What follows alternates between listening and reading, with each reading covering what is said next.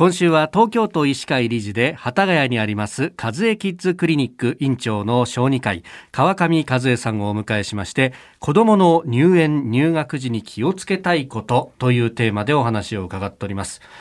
まああの子育て世代で、しかも両親働いてるとなると、例えば熱が出たとか何かあったって時にはおじいちゃんおばあちゃんにお願いするっていうのを、もうそれ以外に選択肢がないっていうような時があったりしますが、一方でその祖父母世代の教育の常識っていうのが、えー、どこまで通用するのかというような話も出てきますが、えー、この辺っていうのはやっぱりギャップみたいなものっていうのはあるんですか？例えばですね、はい、病気の時にお粥を食べる、うどんを食べるというようなことを言われてきたと思うんです。で、一時的にはお粥を食べさせる必要性は何なんだって言ってちょっと廃れた時代があったんですけど、今あの、えー、経口補水液、はい、イオン飲料が出てきてみると、その脱水補正には塩と糖質と水がセットで必要と、そうやって考えるとおかゆとかお味噌汁とかっていったものはすごく役に立つことが分かってきます。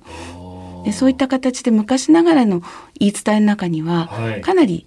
こう正しいものも含まれています。あ、確かにその上あったかくて消化にいいと、はい。ただその一方であの抱き癖がつくなんていう言葉もあって、はい、そんなに抱いたらダメだっていうお年寄りもいらっしゃいますけど、あの先日のなるちゃん憲法でもお話したように、はい、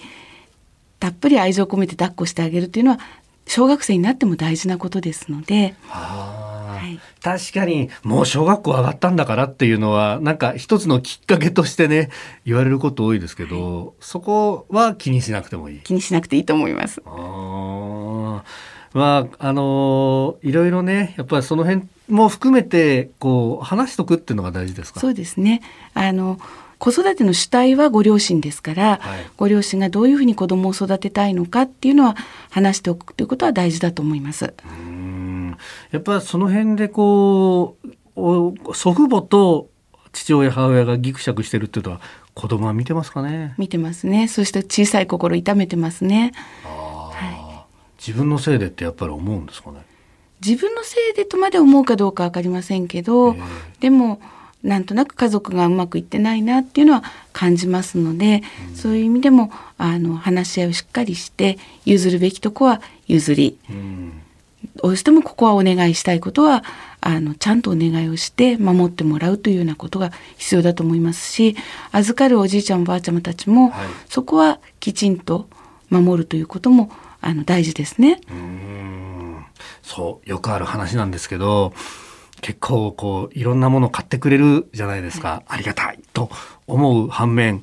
えー、いやそこまで甘やかさなくてもいいんじゃないのっていうようなですねことも思ったりするんですが、その辺のさじ加減ってのは難しいですね。難しいですね。ただやはりあの例えば大きなお買い物はお誕生日にしたいから与えないでねっていうのは伝えておいた方がいいと思いますし、よく揉めるのはおやつの与え方ですね、はいはい、ですからその場合には、まあ、このぐらいまではいいよとか、あるいはどんなものを食べさせてもらったかを子供にちゃんと、うん、今日は何をおやつにいただいたかを話しなさいって言わせて、はい、それに合わせて夕飯の栄養バランスを考え直すとか、そういう工夫をすればあの揉め事にはならないし、子供の体調を崩すこともないと思うんです。うーん、確かにそこお菓子ばっかりあげてご飯食べないじゃないのっていうのは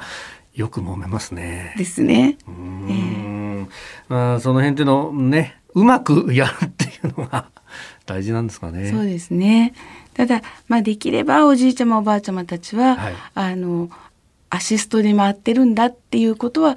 認識していただいて、あのここまでという、その基本的には個々の家庭によってだと思いますし、おじいちゃまおばあちゃまの状況にもよるでしょうし、年齢とかあのお仕事の状況とかにもよるでしょうし、一つの方法これしかないってことはないと思います。えー、和江キッズクリニック院長川上和江さんにいっしゅうかん伺ってまいりました。先生、どうもありがとうございました。ありがとうございました。